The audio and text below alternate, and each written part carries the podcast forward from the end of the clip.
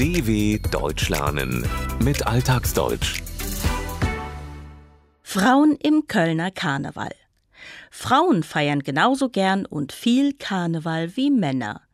Trotzdem sind die meisten Karnevalsgesellschaften und Traditionschors reine Männerbünde. Nach dem Motto Selbst ist die Frau haben die Damen Abhilfe geschaffen.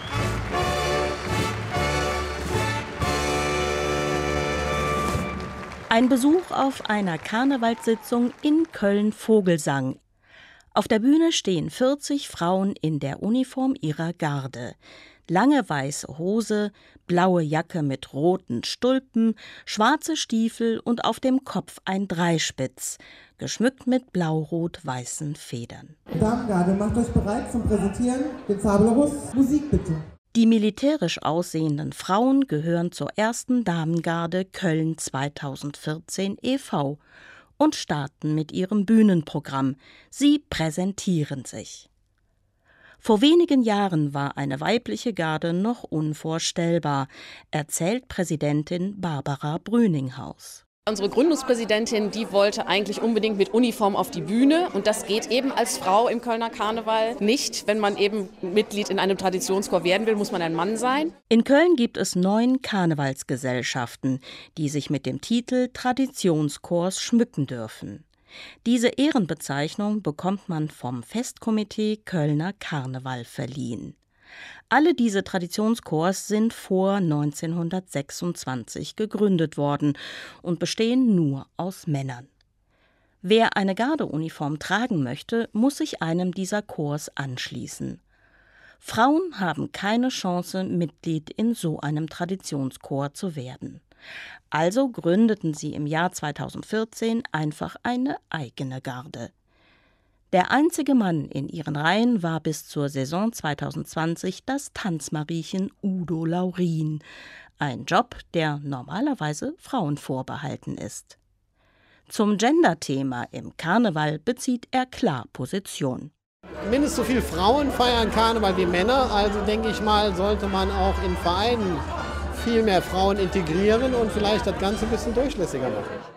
Zum traditionellen Beginn des Karnevals am 11.11. .11.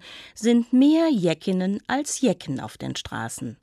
Auch an Weiberfastnacht, der Eröffnung des Straßenkarnevals, stellen Frauen die Mehrheit. Sie helfen bei den Vorbereitungen für Karnevalsumzüge und Sitzungen, beim Schneidern der Kostüme und beim Schmücken der Säle.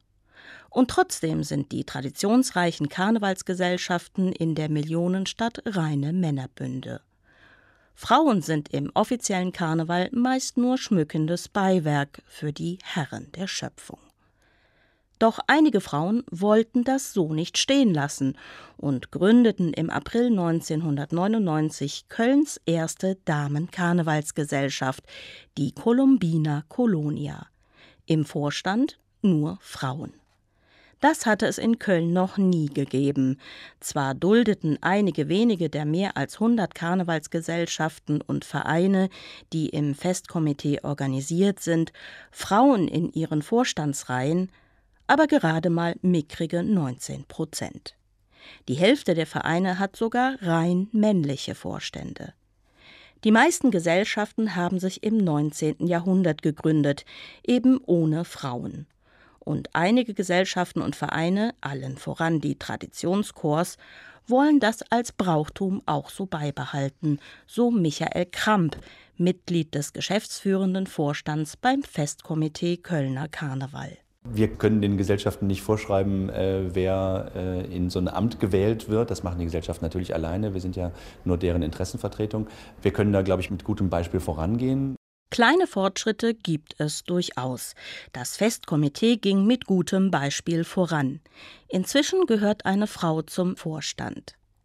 Auch im sogenannten Elferrat, einem Gremium aus altgedienten Karnevalisten, die dem Präsidenten bei einer Sitzung unter die Arme greifen und Karnevalsorden an die auftretenden Künstler verteilen, saßen 2020 erstmals fünf Frauen und zwar bei einer der wichtigsten im Fernsehen übertragenen Karnevalssitzungen im Kölner Festsaal Gürzenich. Ansonsten ist auch dieser Elferrat fest in Männerhand. Noch nie gab es eine Frau, die den großen Karnevalsumzug an Rosenmontag geleitet hat. Doch eine Frauenquote lehnt das Festkomitee ab. Bei der Besetzung wichtiger Posten soll es rein um das Können gehen, nicht um das Geschlecht. Michael Kramp ist in diesem Punkt allerdings zuversichtlich. In vielen Gesellschaften funktioniert das schon, ähm, aber da muss auf jeden Fall auch noch mehr passieren. Da sind wir uns äh, von Festkomitee-Seite aus äh, absolut einig. Geht es aber um das Kölner Dreigestirn, das Aushängeschild des Karnevals, sieht Michael Kramp für weibliche Beteiligung in Köln erschwerte Bedingungen. Am Ende müsste dieses erste weibliche Dreigestirn natürlich auch besser sein als die Männer zuvor, weil jeder wird sonst sagen, ja klar, das sind ja Frauen. Und genau das wollen wir nicht. Das Kölner Dreigestirn besteht aus dem Prinzen, dem Bauern und der Jungfrau. Alle Rollen werden von Männern verkörpert, und das schon seit Ende des 19. Jahrhunderts. Lediglich in den Jahren 1938 und 1939 musste die Jungfrau auf Anweisung der Nationalsozialisten eine Frau sein. Obwohl es nach wie vor Widerstände gibt, mehren sich die Stimmen, dass Frauen in karnevalistischen Führungsrollen sichtbarer werden müssen.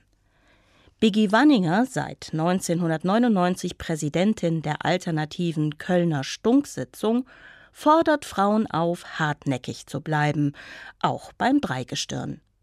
Männer würden ihre prestigeträchtigen Posten eben nicht von allein räumen.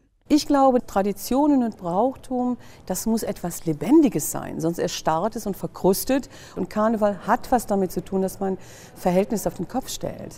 Und auch da müsste dann das ähm, Festkomitee mal drüber nachdenken, dass man auch das mal auf den Kopf stellt, dieses Dreigestirn. Dinge mal ganz anders zu machen als sonst, sie auf den Kopf zu stellen, ist der wesentliche Kern von Karneval.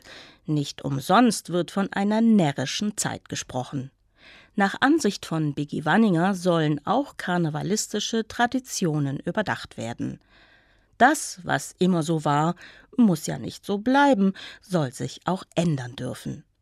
Sonst drohen die traditionellen Strukturen zu erstarren und zu verkrusten, hart und unflexibel zu werden.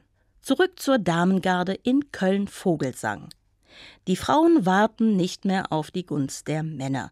Sie haben sich mit anderen Frauengesellschaften zusammengetan und organisieren jetzt Veranstaltungen von Frauen für Frauen.